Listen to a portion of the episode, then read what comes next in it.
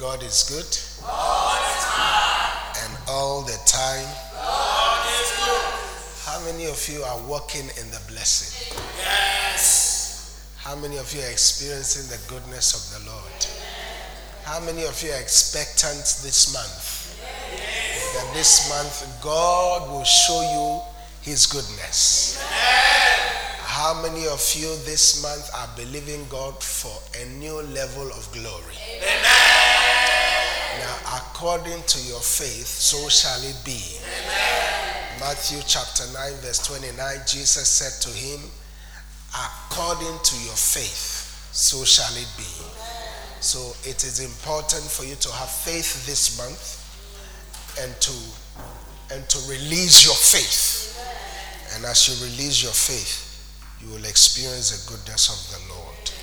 In Jesus' name. Amen. Well, turn with me, please, in your Bibles to the book of Proverbs, chapter 22.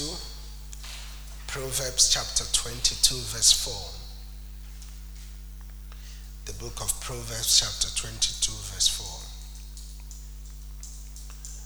4. Are you there? I read. It says, By humility and the fear of the Lord are riches and honor and life.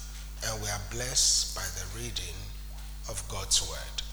I'm continuing my series that I have titled Advantages of Walking in the Fear of the Lord, and this is part three.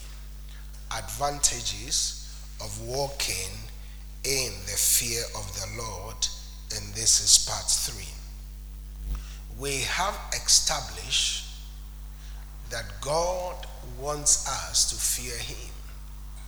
He wants us to walk in His fear because the Bible says the fear of the Lord is the beginning of wisdom.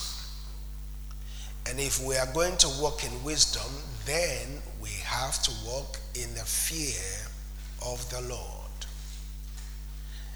And it's important that in this end time, there must be a remnant, there must be a group of Christians who understand what it means to walk in the fear of the Lord. And we have stated that walking in the fear of the Lord is to our advantage, not to our disadvantage but to our advantage. So, quickly, once again, let's go back to our foundation and ask this question What does it mean to fear the Lord?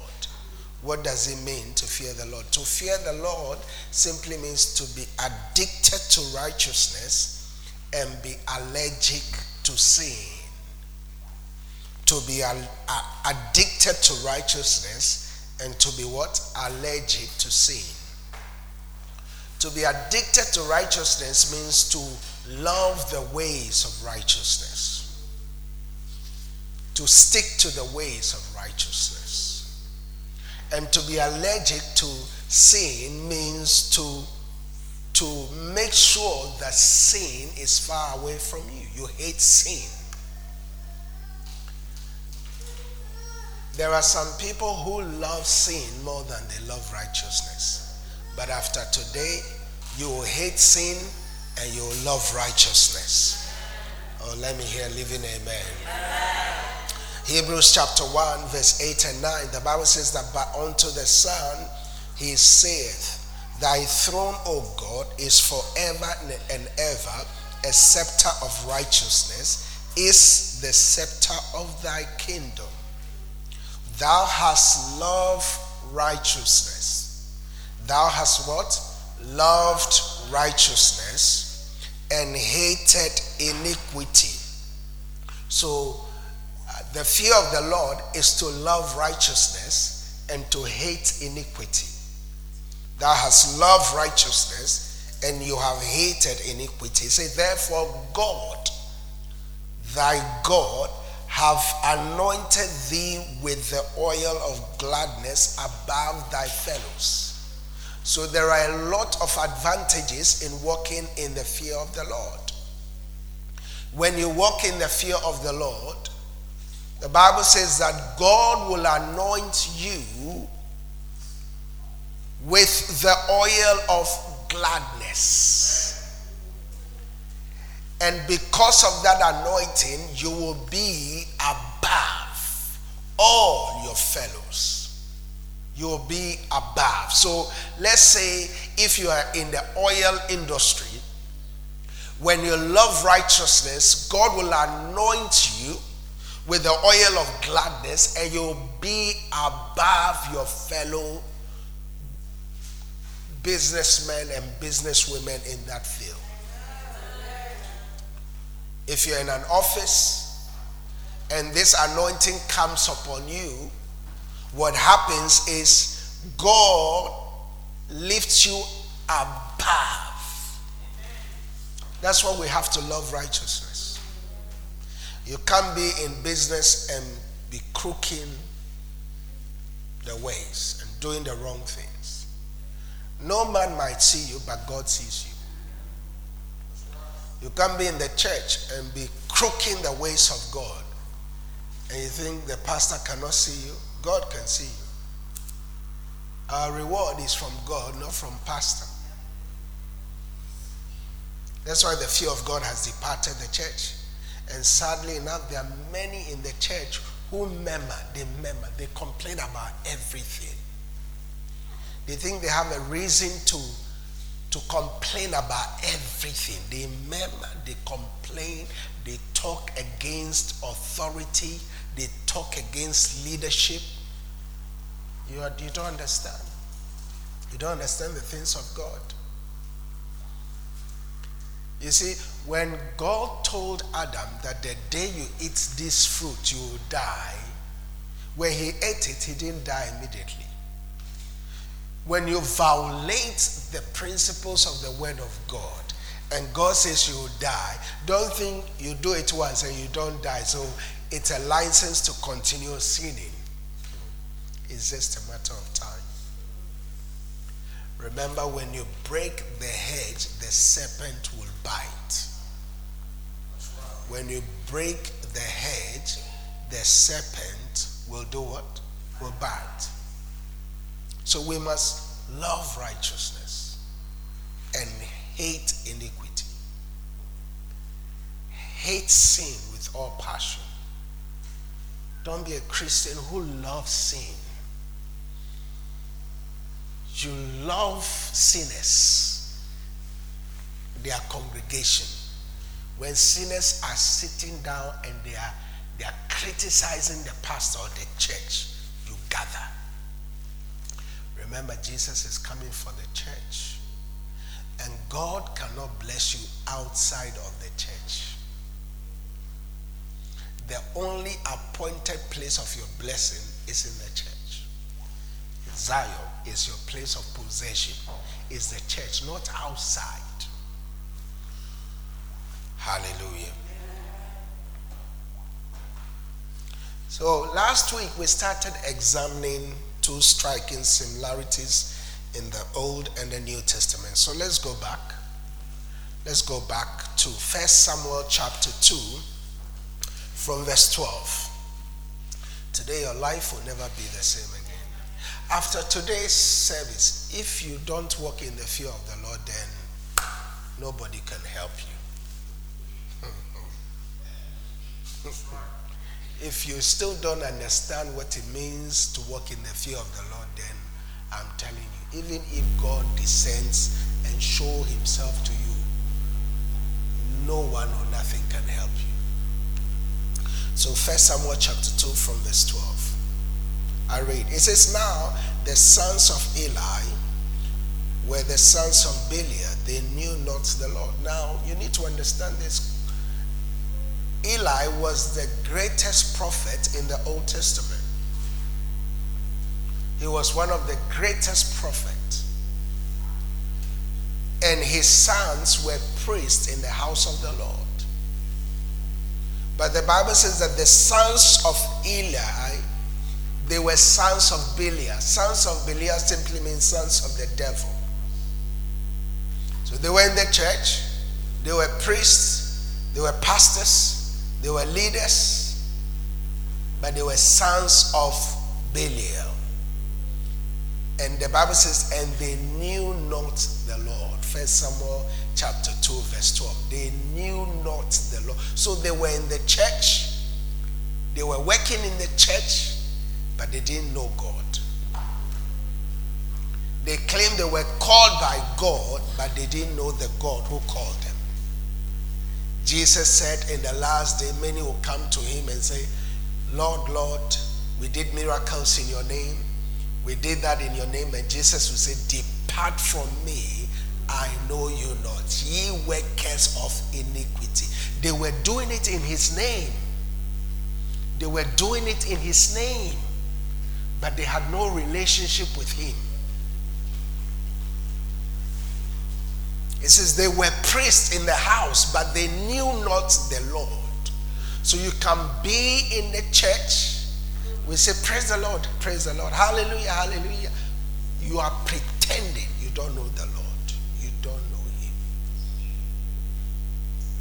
You know where everybody say hallelujah? We all say hallelujah. You know the Christian jargons. You're deceiving man or you're deceiving yourself. These were not leaders. These were not church leaders. These were not church members. These were not church workers. These were pastors, sons of the priest. They were priests. They were priests in the church. They were pastors in the church. There are many who are mounting pulpits today who don't know God. Their master is the devil. There are many magicians in the church today it says, Now the sons of Eli. So look, they had two different fathers. They were not the sons of Eli, they were the sons of Belial, sons of the devil. Whose son are you? Whose son are you? Are you the son of the devil or the son of God? You will have to answer that by yourself. That's what the Bible says work out your own salvation with fear and trembling. Even your salvation has to be worked out in fear and trembling. Verse 13, the Bible says that, and the priest's custom with the people was that when any man offered sacrifice, notice that word, key word there. So every time we come to church, we are offering sacrifice. And what's a sacrifice? A sacrifice is anything that will cost you, to cost you something. So when they come and they offer sacrifice, the priest servant will come.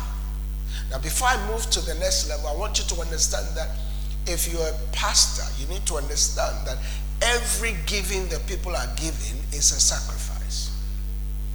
Don't abuse it. Don't abuse the sacrifices God's people are offering unto Him. And then you sit down and abuse it. You abuse the resources, you abuse human resources, you abuse the things of the church, you use the things of the church for your personal gain. They are sacrifice. People go to work, work all night, come back very tired, sometimes walking in the snow. And when they come and offer their tithes and their offering, all you are thinking about is personal gain. Remember, these are sacrifice. And if you abuse the sacrifice of the Lord, you'll be in trouble. So when they offered the sacrifice, the priest servant came while the flesh was, was in seething with a flesh hook of three teeth in his hand, and he'll struck it into the pan or kettle or cauldron or pot.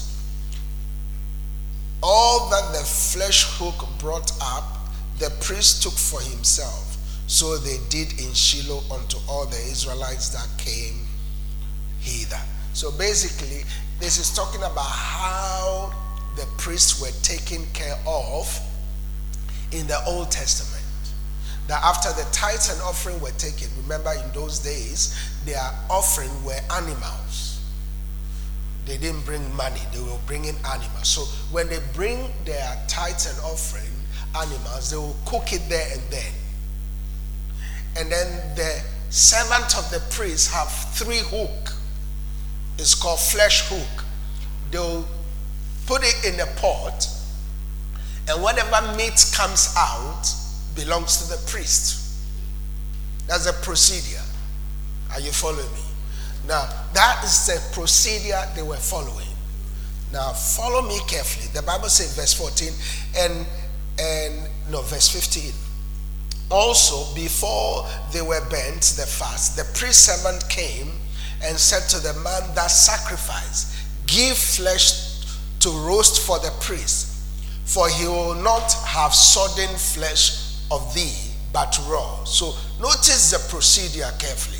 Verse 16. It says, If any man said unto him, Let them not fail to burn the fat presently, and then take as much as thy soul desireth, then he will answer him, Nay, but thou shalt give it me now, and if not, I will take it by force. So the, the procedure is now being tampered with because the sons of Belial said, No, we are not going to follow the rules that have been laid down in the church regarding the things of God. We will take it by force. When the tithe and offering is given, we'll corner the ushers and take the money and put it in our pocket and take it home. True story. True story. In a church, after the tithe and offering were done, the pastor and the assistant pastor, they were fighting over the money publicly in the church. True story. The pastor said, It's going to my house. The, the assistant pastor said, It's going to my house today. It's my turn today. It's see, true story. True story. True story. So you can see the motive. Many churches today are breaking away, not because God have called them. If you hear assistant pastors or associate pastors say, I've heard from the Lord, it's a lie. When they came to the church and you led them to Christ and and and and taught them and laid hands upon them and made them a pastor and they say, Oh, I'm with you forever. And then tomorrow they say, Ah, I think God has called me. It's a lie. They are not living the right way, they live the wrong way. They break the church that they are in to go and start their own. The bottom line is money. It's all money. And there has never been anywhere in the scriptures where anybody has broken from established authority, spiritual authority, that they have ever prospered. Nowhere. If they prosper, then God is not God. A branch can never survive without the tree. It's only a branch. It can cut itself off. It will look fresh for a few years, but it's just a matter of time.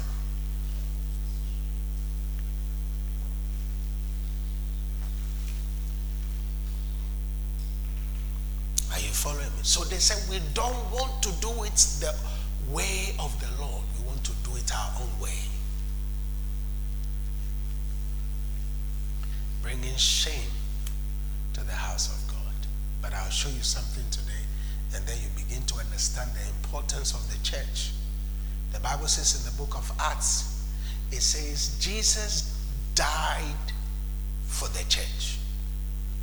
Do you know what it caused Jesus to buy the church? his blood. It cost Jesus his blood to buy back the church.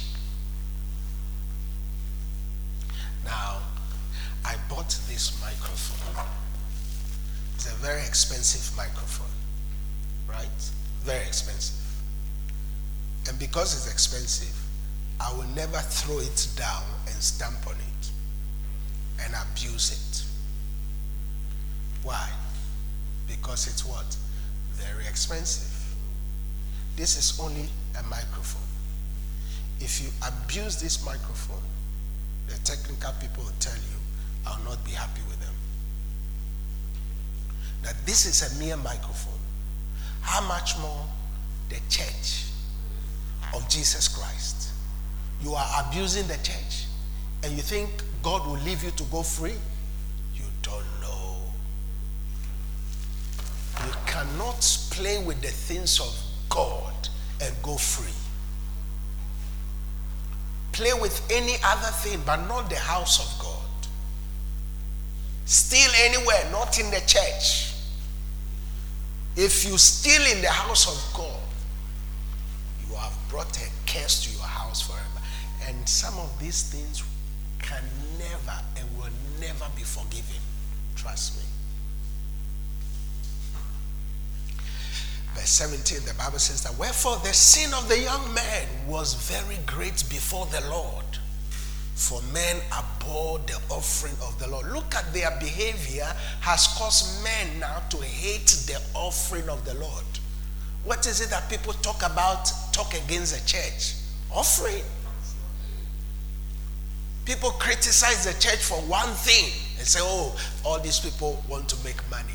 But that is not the reason because two people have decided to desecrate the holy thing and giving the whole church a bad name. Now, the previous verse, we saw that the people were bringing sacrifice.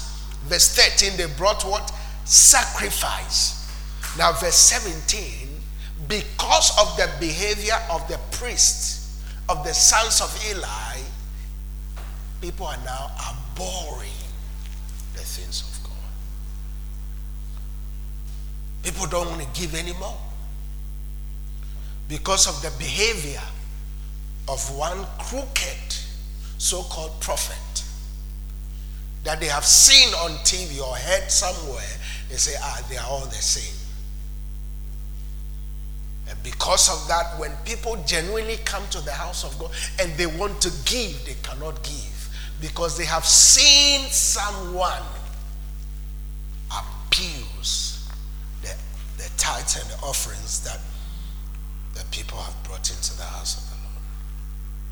Let's jump to verse 22. The Bible says that, and Eli was very old and heard all that his sons did unto all Israel. Look, their sin was unto all of Israel. And how they lay with the women that assembled at the door of the tabernacle of the congregation. Look at their sin. So, not only were they defiling the house inside, but outside at the gate, they will line up the women and lay with them publicly without shame at the entrance of the church. At the entrance of the church, not in, they were not hiding their sin. They were so proud of their sin, they were glorifying their sin.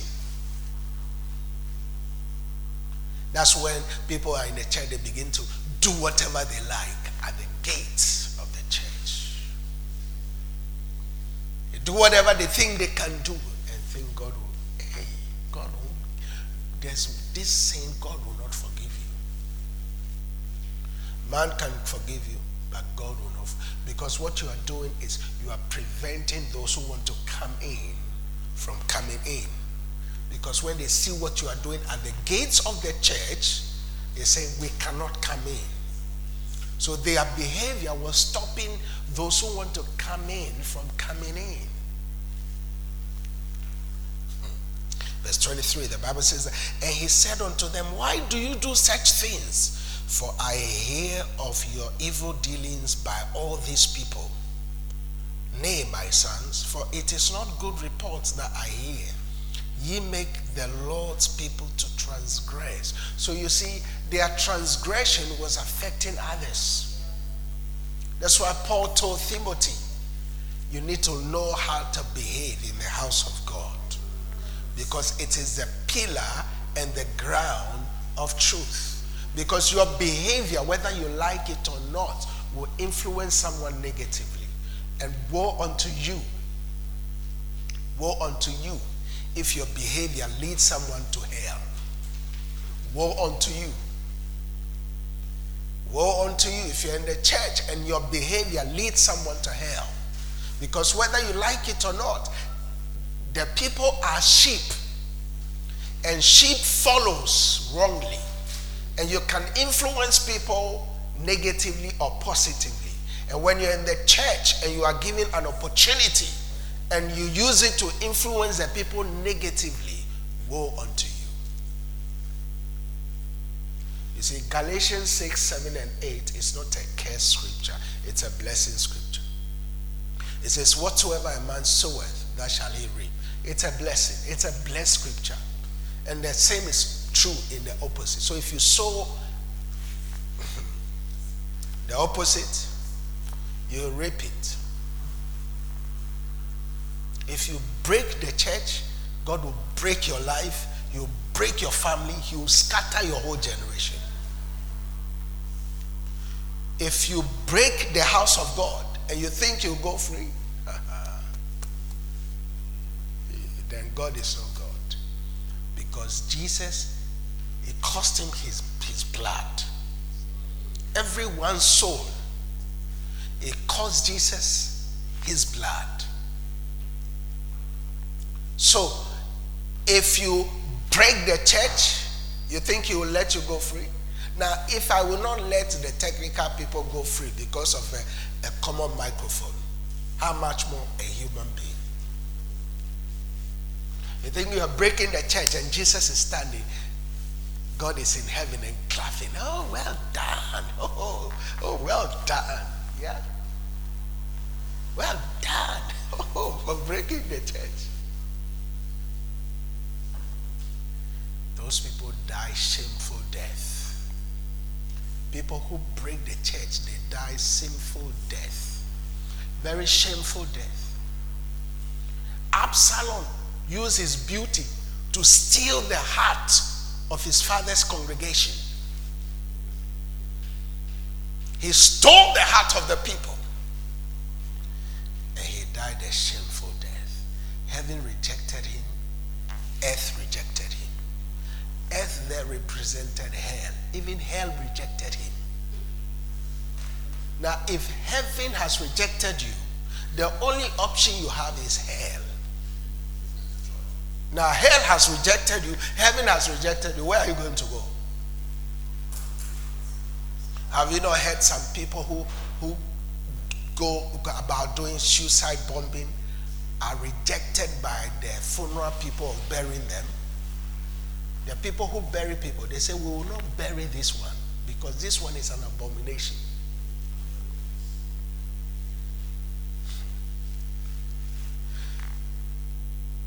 Say, he made the, they have made the people to transgress.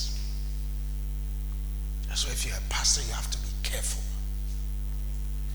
Don't, don't speak to women and give them suggestive, suggestive words careful. And so uh, uh, be careful. Be careful because God has put you in a place of authority. Not to use your authority to manipulate the people. Don't give people suggestive words. Sending suggestive text messages to women. Be careful. You are making them to transgress. And God will never forgive you or generations yet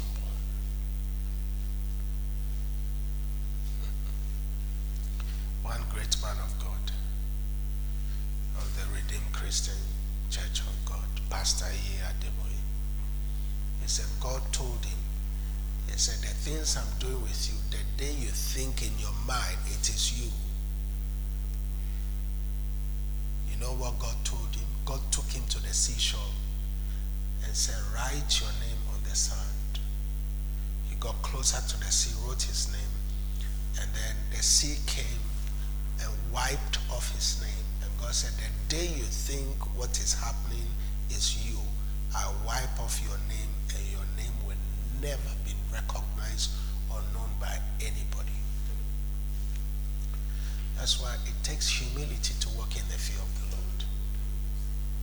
That's why I'm careful to say, I did this, I did that. Hey, who are you?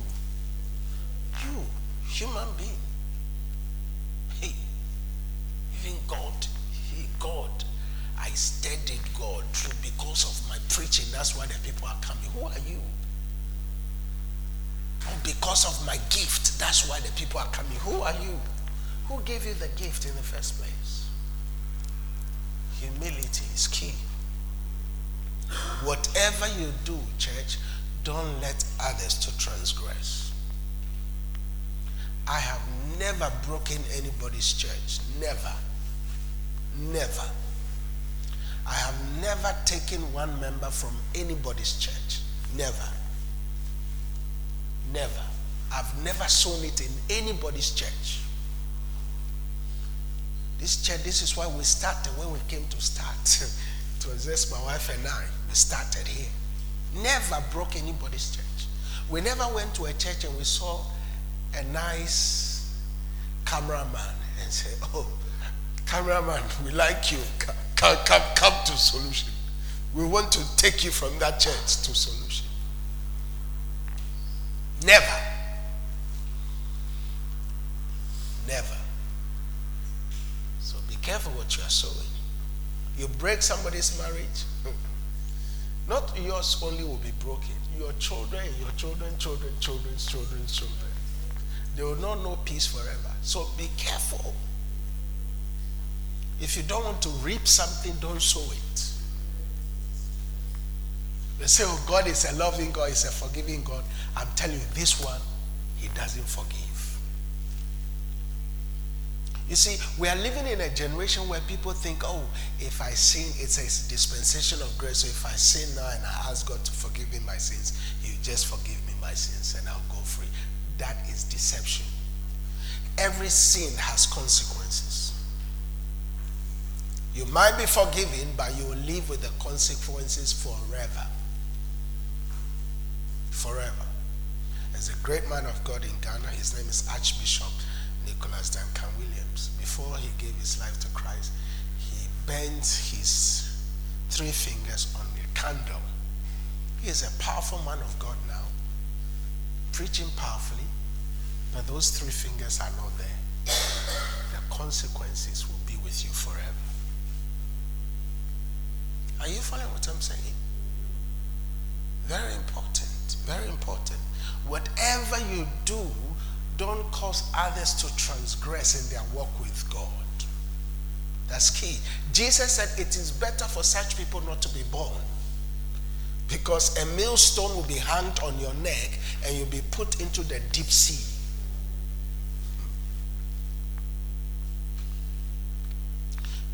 Verse 25 of First Samuel chapter 2 it says, If a man sin against another, the judge shall judge him.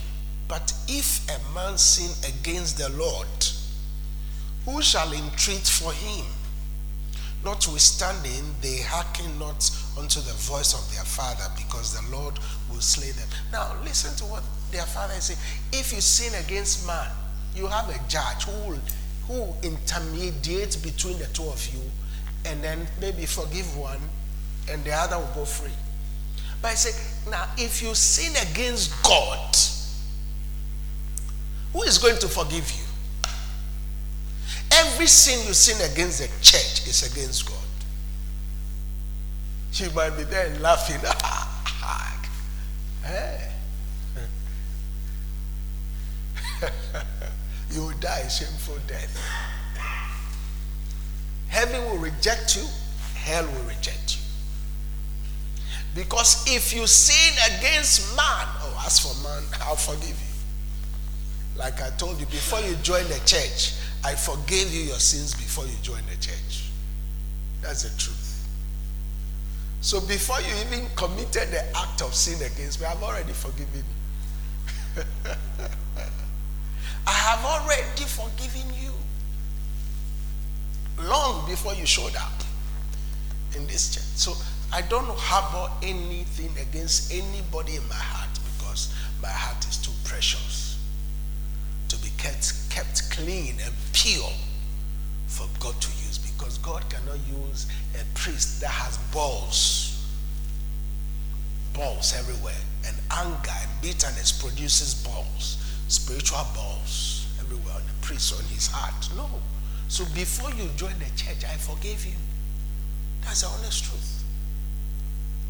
But for God, ah, He won't forgive you. We say, what kind of doctrine is it teaching? This is the Bible.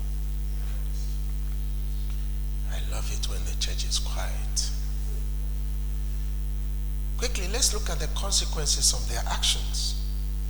Verse 27, the Bible says that there came a man of God unto Eli and said unto him, Thus says the Lord, Did I plainly appear unto the house of thy father when they were in Egypt in Pharaoh's house?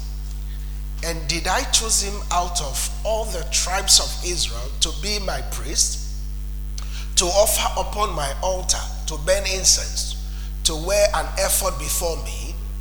And did I give unto the house of thy father all the offerings made by fire of the children of Israel? So listen carefully. God is getting somewhere and he's asking a question. This question has to do with what he has done for them in time past. Verse 25.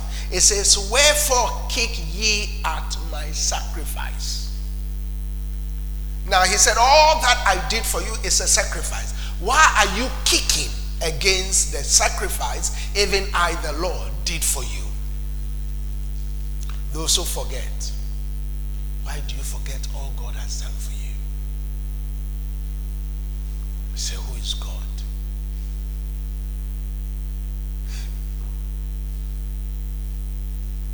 Pharaoh in the New Testament, in the book of Acts, the day he took the glory upon himself, he died immediately and worms finish, finish him off. It's the same God we're serving. You see, most of the time you say, oh, it's the Old Testament, so it will not happen in this day and dispensation, but it's a lie. You see the contrast very soon. He said, Wherefore do you kick against my uh, sacrifice at and at mine offering, which I have commanded in my habitation, and honorest thy sons above me? Look at that. So God is getting to a point. He said, Why have you gotten to the point now where you are honoring your sons above me? Remember, God is a jealous God. He says, Why do you honor your sons above me? To make yourselves fat with the chiefest of all the offerings of Israel. That's why you have to be careful if you're a man of God and you abuse the offering of the people. You're making yourself fat. You don't care what the people are going through. All you think about is yourself. Always raising special offering for yourself, for your pot belly. God said you have honored your sons, you have honored yourself above. You know, there are some places where the man of God is honored above God. He's held like a God above God. Not in this church forever and ever. In this house, we honor God above anybody else. I've told you time and time again, I am nothing in this church. That is the truth. Trust me. I am what? Nothing in this church. Because I fear God. Now observe the consequences of this sin against the Lord and his house. Verse 30. Listen carefully to what God is about to say. Wherefore the Lord God of Israel saith, I said indeed that thy house and the house of thy father should walk before me forever. Did you see that? Forever. So that's God's covenant. God's covenant is Eli, the priesthood, will walk before the house of the Lord forever. No change. But now, my goodness. Listen, it says, but now, the Lord saith, Be it far from me, for them that honor me I will honor, and them that despise me shall be lightly esteemed. What does Malachi chapter 3, verse 6 says? It says, For I am the Lord, I change not. It says, I change not. But in this instance, because they desecrated the house of God, because they dishonored the house of God, God said, This one, far it be from me. As for this one, I am changing. You know me as a God who does not change. But because of what you have done to the church, as for this one, I am changing. Jesus is coming for a church, not Christians, a church without spot or wrinkle. That's why God, every sin you commit against the church, He takes it serious. He takes it serious. I have never seen anyone who has fought against the church and survived. Even the great Apostle Paul, kicking against the church, Jesus showed up and said, Why are you kicking against me? You are kicking against a brick. You think you are dealing with people. You think it's these people. You can manipulate them. You think you have power to remove people from the church. Why are you kicking against a brick? It's not a solution chapel you are fighting. You are fighting against Jesus. it's Jesus you are fighting against. This is why you have to learn to hold your peace. you hold your peace, and Jesus will fight for Because it is his church. You are laughing. Oh, he will wipe you off. He will wipe your whole generation off if you fight against the church of the living God. God said, My covenant is forever. But on this instant, Eli, your sons have done this against the church. Far be it from me.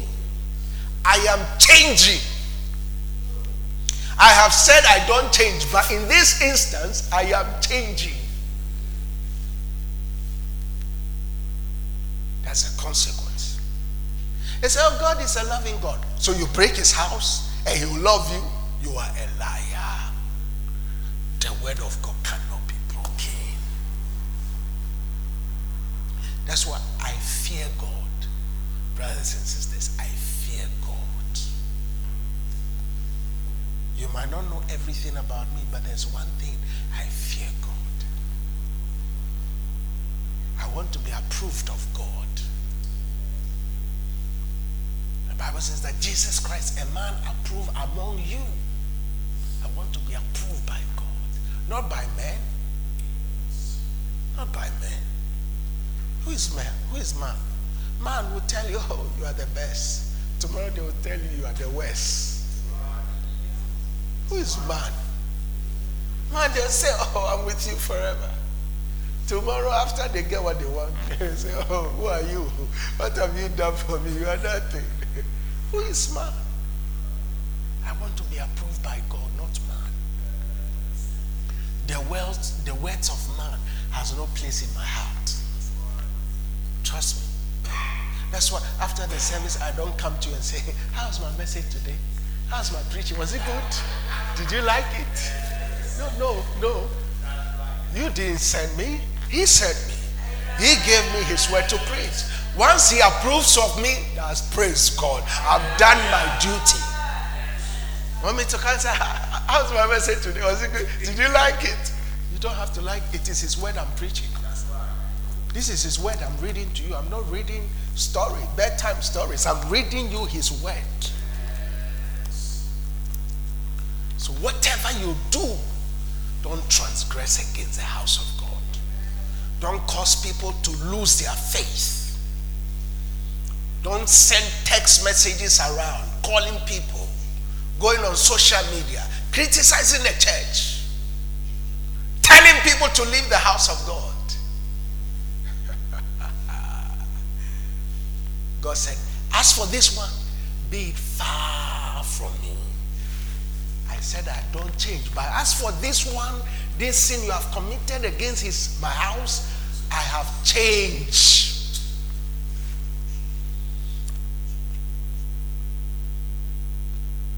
Verse 31. It says, The days come that I will cut off thine arm. Look at look at the consequences of their sin against the house of God. He said, I'll cut off thine arm and the arm of thy father's house. So you see, this sin is not just to you, it's to your father's house. It's wiping away the seed forever. He says, To your father's house, and there shall not be an old man in thine house. This is a sin against the house of God. He said, There shall not be, there shall not be any old man in your house.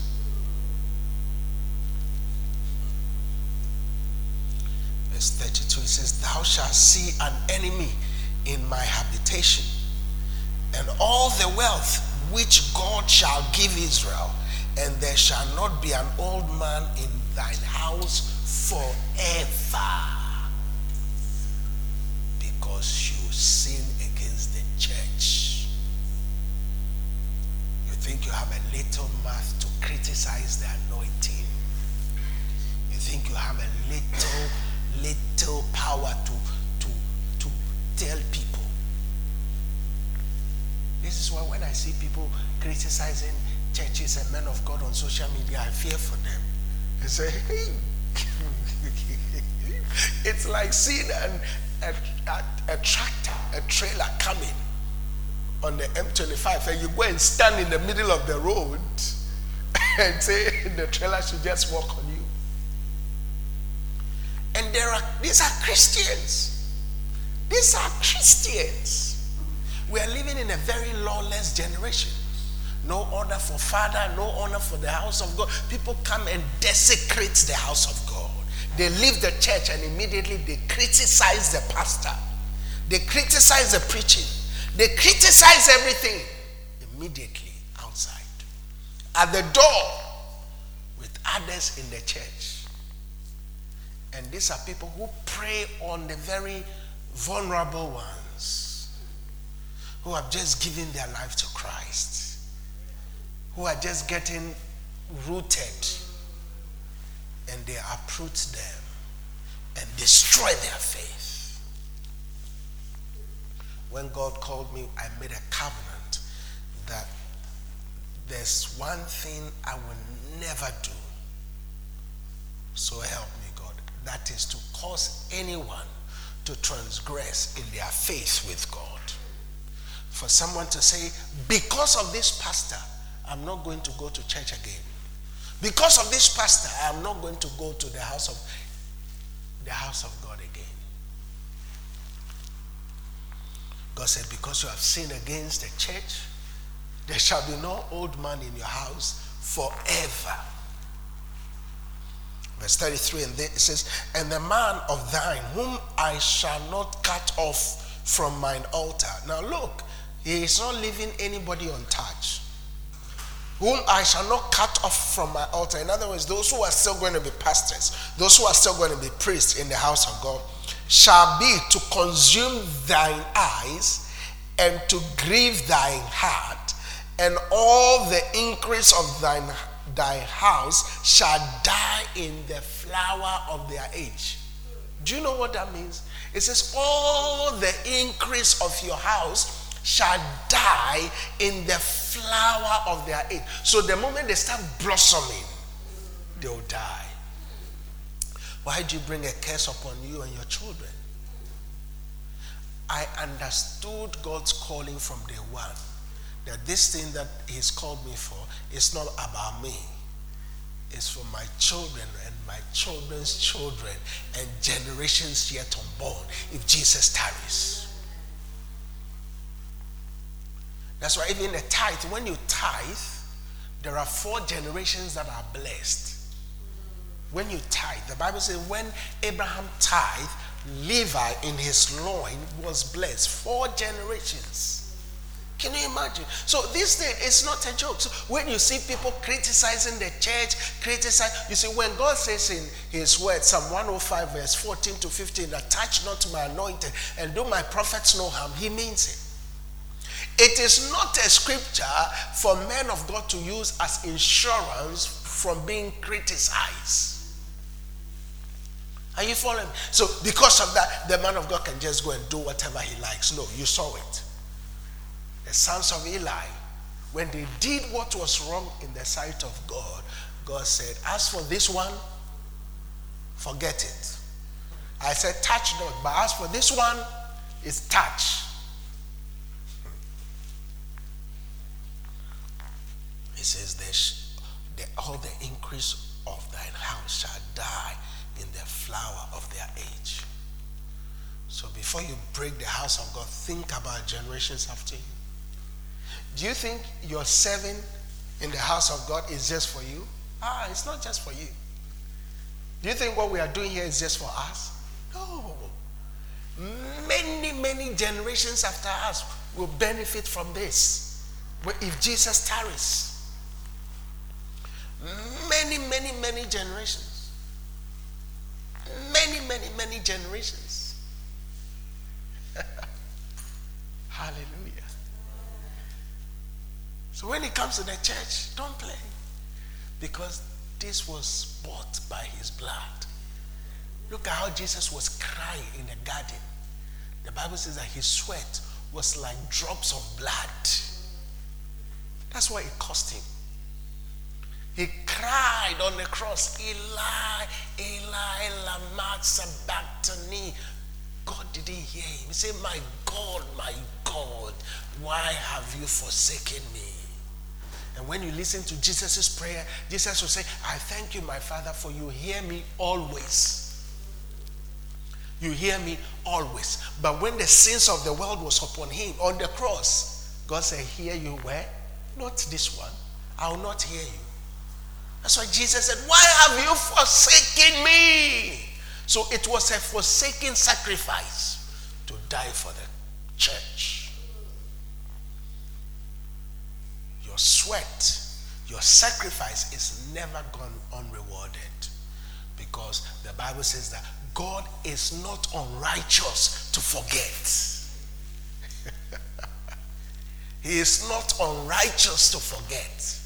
Your prayer in secret, your serving in secret, your giving in secret. He is not unrighteous to what? To forget.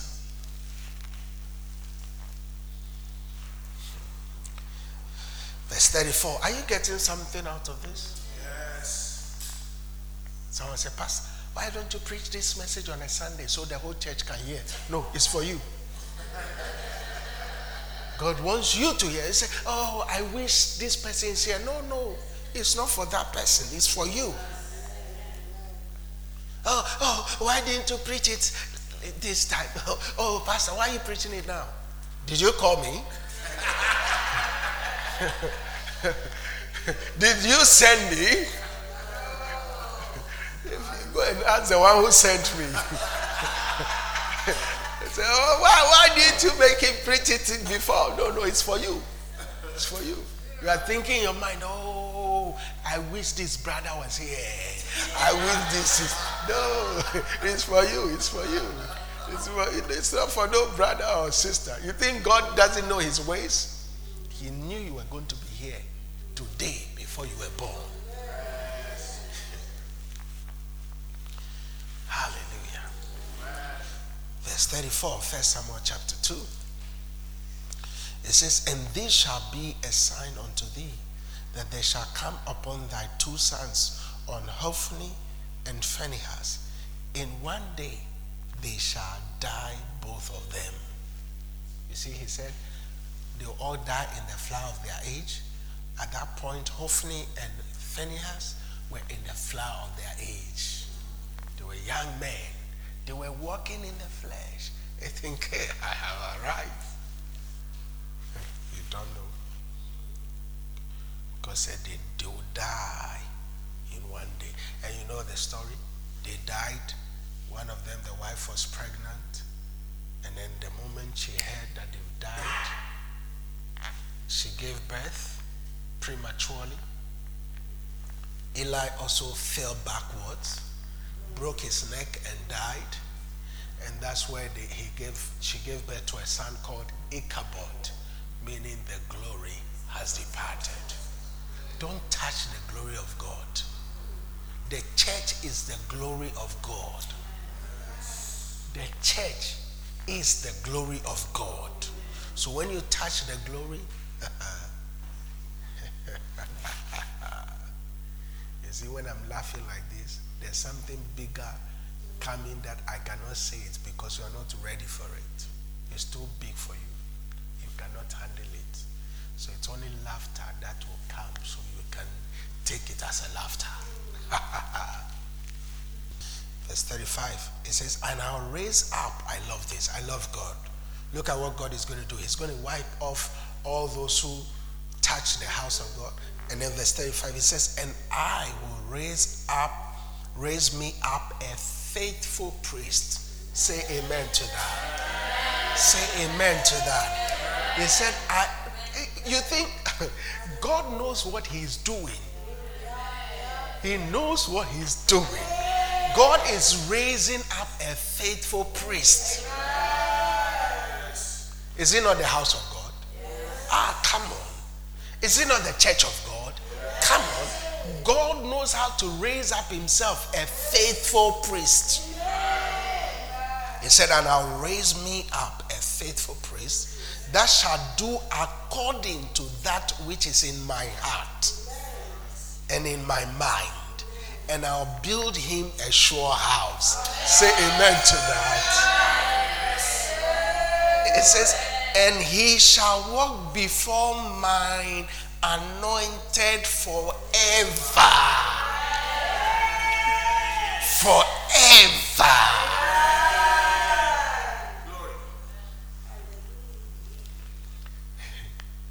God is anointing you forever. God is anointing this church forever. God is anointing the faithful priest forever. Oh, let me hear living amen. He said, and I will anoint him forever. Verse 36 And it shall come to pass that everyone that that is left in thine house shall come and crouch to him for a piece of silver and a morsel of bread, and shall say, Put me, I pray thee, into one of the priest offices that I may eat a piece of bread. God has the last laugh. God has the last laugh.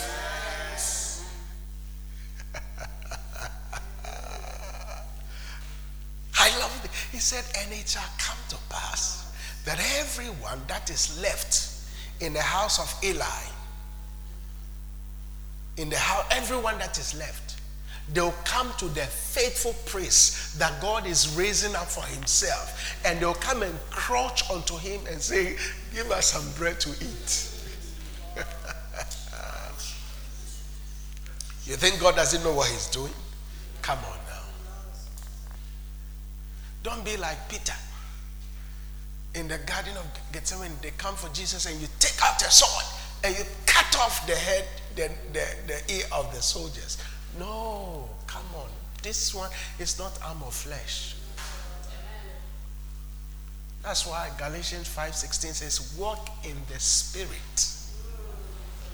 Walk in the spirit, and you will not fulfill the desires of the flesh be a spiritual Christian. It's not everything you have to do a running commentary on. God only honors those who honor Him in walking in the fear of the Lord. The fear of the Lord in the early church did something awesome. Let's do a quick contrast of the New Testament. Turn with me in your, in your Bibles to Acts chapter 5 from verse 1.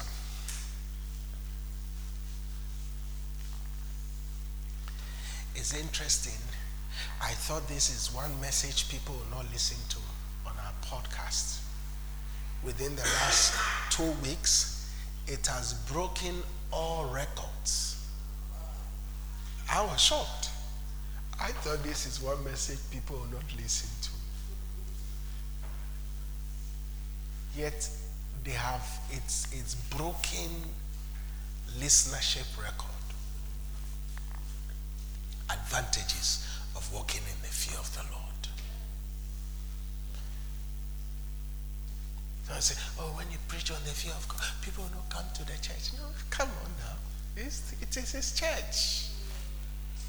Acts chapter 5 from verse 1. Now we're going to look at the same thing that happened in the Old Testament happening in the book of Acts. Acts in the New Testament. Acts chapter 5 from verse 1. I read. It says, But a certain man named Ananias with Sapphira with his wife sold a possession. Now remember, in the Old Testament, it was about an offering that was being desecrated. You remember? Now look at the same thing happening in the New Testament. They sold their possession. They sold a possession. Verse 2 and kept back part of the piece. His wife also being privy to it and brought a certain part and lay it at the apostles' feet. Now, so that means when it comes to tithes and offering, you can't cheat God and think you go free because it is His. The 100% is His. He's giving it to you. He said, Bring me back the 10. He said, God is not a mathematician. Shall I give net or gross? I think I'll give net. Even the net, I have to make it 10%. I have to divide it into 100. You know, God will understand. God, you know, let me divide the 10% into another 10. and then the 10% of the 10% that I've divided is what belongs to God.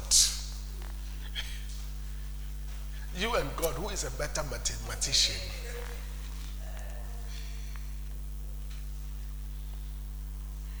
Hmm. Verse 3, the Bible says that, but Peter said, Ananias, why has Satan filled thine heart to lie to the Holy Ghost? So every time you keep back what belongs to the Lord, Satan has lied to your heart.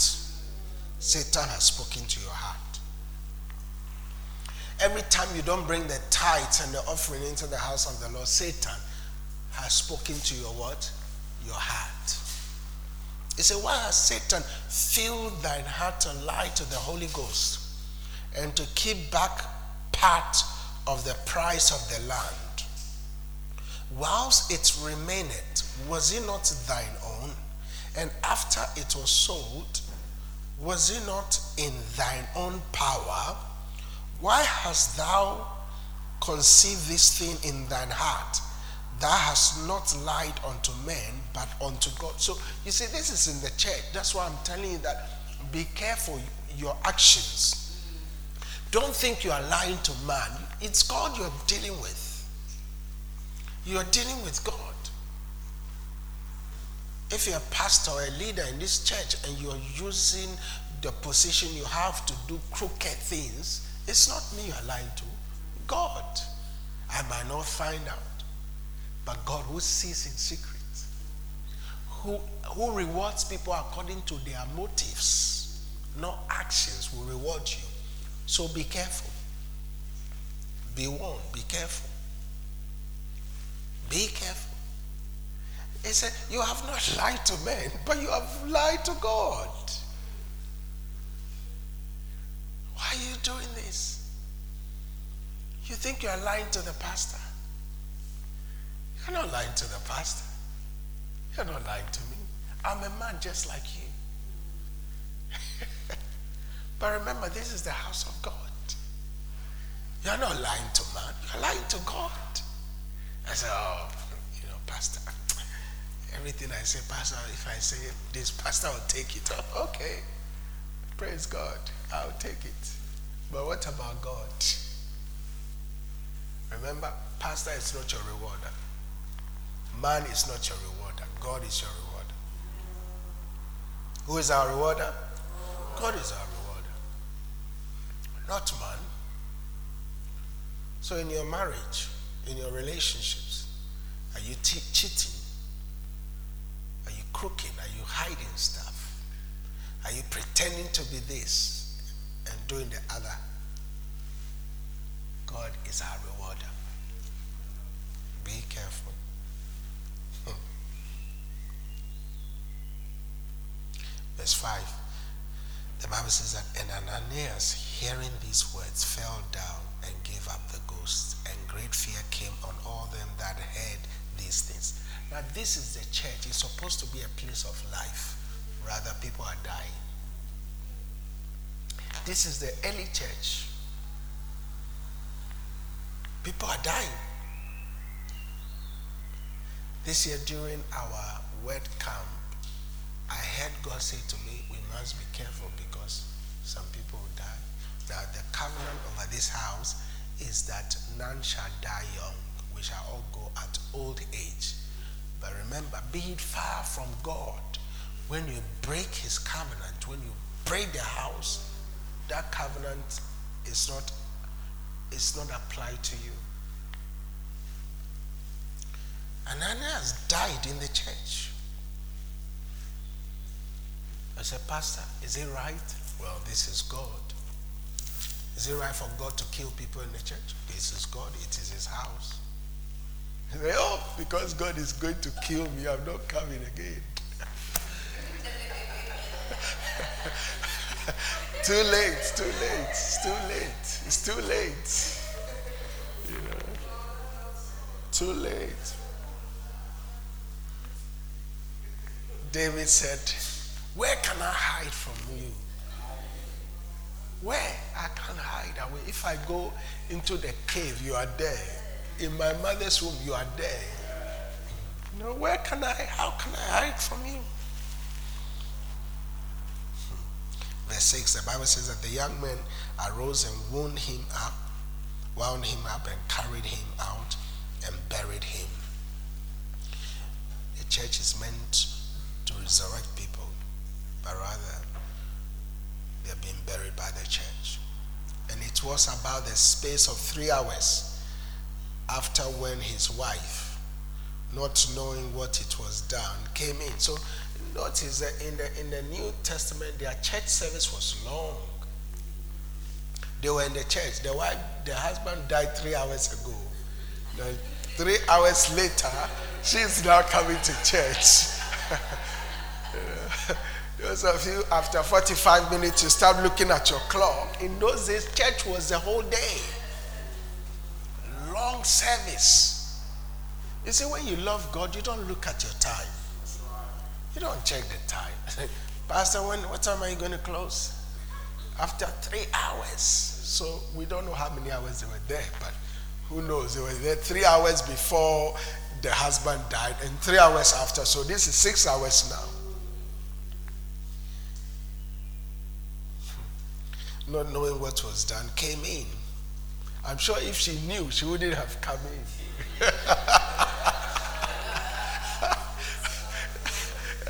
if she knew her husband died in the church, she, she wouldn't have come. Verse 8, the Bible says that, and Peter answered her, answered unto her, Tell me whether you sold the land for so much. And she said, Yes for so much. See, she's agreeing to the lie. Then Peter said unto her, How is it that you have agreed together to tempt the Spirit of the Lord?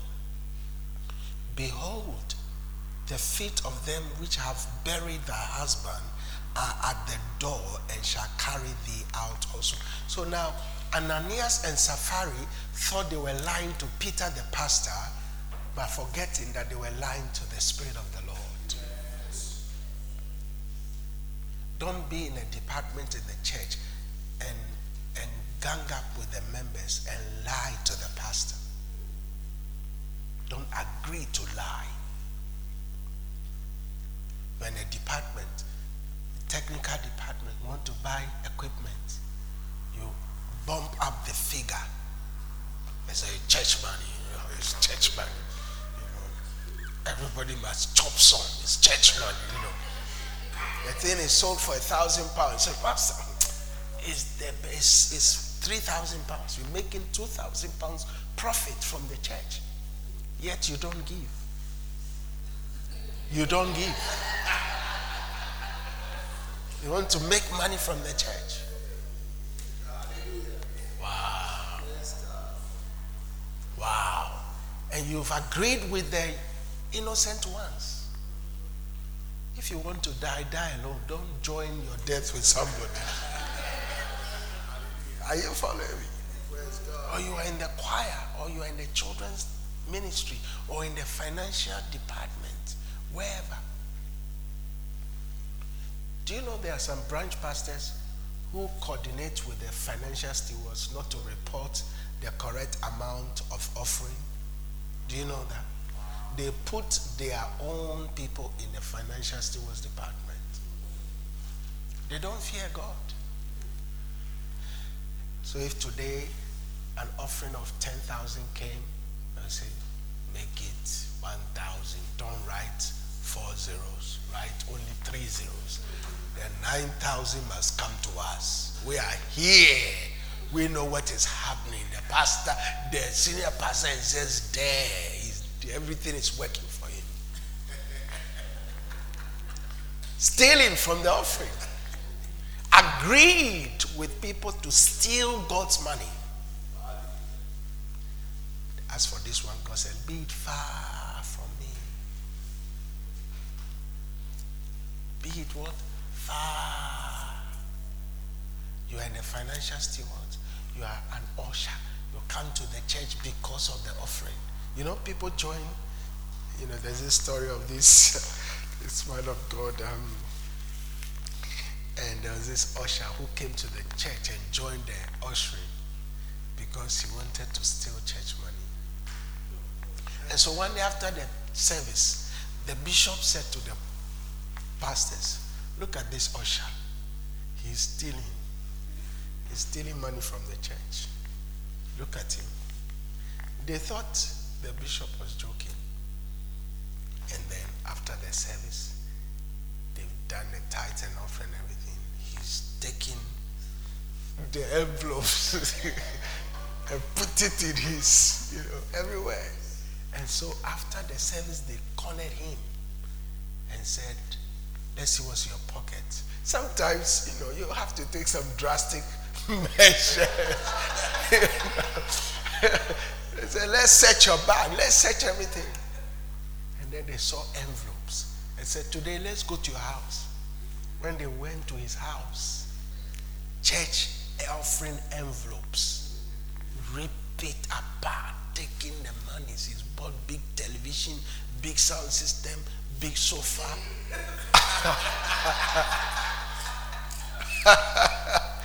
yeah. All he came to the church for is to steal the church offering.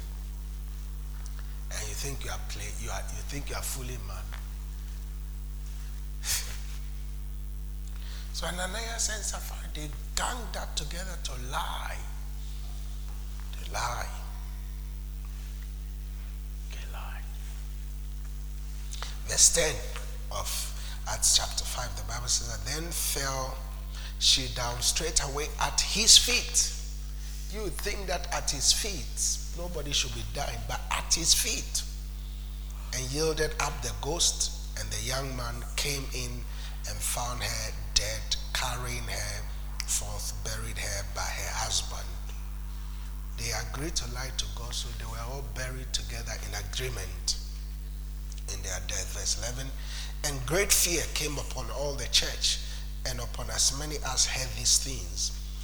And the hands of the apostles were many, and, uh, and by the hands of the apostles were many signs and wonders wrought among the people. And they were all with one accord in Solomon's porch. Hallelujah. So you see what happens, the results? Now, why do we wait for people to die before we walk in the fear of the Lord? But rather start walking in the fear of the Lord, and then the blessing comes. And I love the verse 13. The Bible says that, and they were all, after the Ananias and the Sapphiras have been killed and removed out of the church, the Bible says that then they were all with what? One accord in Solomon's porch. Now, if the Ananias and the Sapphiras are not in the church, that's the time for us to be all in one accord. We must enjoy the message. We must enjoy the word. Amen. Listen, there is no instruction of the word from God that is to your disadvantage. Every instruction is to your what? Advantage. Every instruction. Every instruction from the word is to your advantage. God wants to make you better. God wants your life to be better. God wants you to become the head and not the tail. Finally, as we close, finally, as we close, Psalm 112, verse 1 to 4. Listen, those who walk in the fear of God have access to everything that pertains to life and godliness. Walk in the fear of the Lord, it's an advantage. You can never walk in the fear of God and go down. Trust me, never. I have never gone down once by walking in the fear. This church has never gone down once in walking in the fear of the Lord. So, walk in the fear of the Lord. It's always an advantage to you. Don't listen to those out there and say, let's do it the fast way. Let's do it the wrong way. No, do it the right way. It might take long, but God is in it. I rather sink with God than be enthroned with men. You know, when Jesus came on the water and and he said to them, Peter said, If it is you bid me to come, Jesus said, Come. And what happened? And Peter started walking. But we all talk about Peter today on the basis that he walked on water. Why? Because it is better to sink with God than to stay in the boat with fearful men. So walk in the fear of the Lord. Psalm 112, verse 1 to 4, quickly. It says, Praise ye the Lord. Blessed is the man that feareth the Lord, that delighted greatly in his commandments. His seed shall be mighty upon the earth. The generation of the upright shall be blessed. Wealth and riches shall be in his house, and his righteousness endureth forever. Unto the upright there ariseth light in the darkness. He is gracious and full of compassion and righteous. Hallelujah. So there's a great blessing in, in walking in the fear of the Lord. Look at the man who walks in the fear of the Lord. It says, His seed shall be mighty upon the earth. From today, your seed shall be mighty. Let me hear living amen. I said, Your seed shall be mighty. It says, The generation of the upright shall be blessed. Your generation shall be blessed. Let me hear living amen. It says, Wealth and riches shall be in his house. Let me hear living amen. You see, those who fear the Lord, wealth and riches shall always be in their house. I have never lacked one day. I have never gone to bed without food before. I have never suffered hunger. I have never, because I have chosen to walk in the righteousness of the Lord. Since wealth and riches shall be in his house. Are you looking for wealth and riches? Fear the Lord, and it will be in your house without struggle. The secret to wealth and riches is walking in the fear of the Lord. He says, and his righteousness endureth forever. Say amen to that. Amen. Your righteousness will endure forever in the name of Jesus. It says, Unto the upright there ariseth light in the darkness. Your light will shine in darkness. You'll arise, you'll shine, and you'll do exploits for God. Let me hear living amens. None shall go down in your family none shall be cut off from your family. Young men, the flower of your of your age will not go down. God will honor you as you continue to honor Him. The blessing of the Lord will abide in your house. When men say there is a casting down, you will say there is a lifting up. The Lord will continue to lift you up. Your serving of the Lord will be a blessing to generations yet unborn. As you faithfully tithe and as you faithfully give sacrifices, you offer sacrifices unto the Lord, God will continue to bless you. Amen. God will continue to bless you. Amen. When there is darkness in Egypt, there shall be light in Goshen. Amen. There shall be light in your house. There shall be increase in your family. Wealth and riches will not cease to remain in your house. Favor will be your portion. The glory of God will cover your house. Your house will never go down. The righteousness of the Lord will abide upon you. The graciousness of God will arise upon you.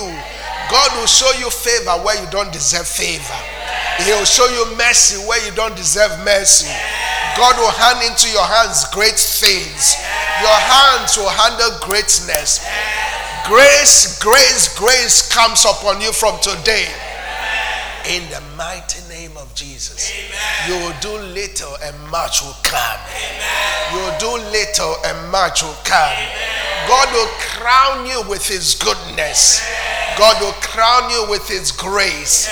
God will crown you with his beauty. As you walk in the fear of the Lord, God will fight your battles for you. Those who fight against you, God will fight against them. Amen. Those who try to destroy you, God will destroy them. Amen. Those who try to outwit you, deceive you, plan against you, God will remove them. Amen. Anyone that plans evil against your house, God will destroy them. Anyone who plans evil against this house, God will destroy them. Their generation will never know peace. They will be wiped off from the surface of the earth. Anyone, anywhere, doing anything negative, anything bad against the children, the, the members of this house, God will destroy them. Their house will not know peace. Their house will not know peace. Their house will not know peace. Their house will never know peace. Generations after them will never know peace. Those who fight against God, God will destroy them. In the mighty name of Jesus. Did you receive it, somebody? Hallelujah. Oh, come on, let's give Jesus a better praise. Hallelujah. We are walking in the fear of the Lord. We are walking in the fear of the Lord. And as we walk in the fear of the Lord, we will see the glory of God. Hallelujah. Why don't we rise up on our feet? Just for a moment, I want to give you the opportunity to come before God and ask Him to forgive you of your sins. Some of you, you have murmured against this house, the same house that blesses you. You have criticized the anointing. You have agreed with evil workers. You have done evil. You want to ask God genuinely from your heart to forgive you of your sins. Why don't you talk to God?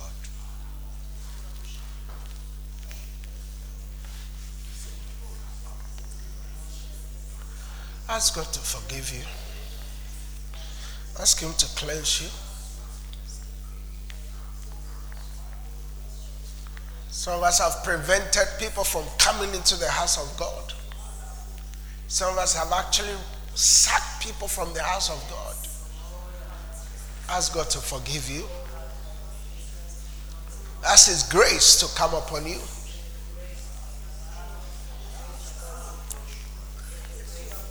Some of you have withheld good in the house of God.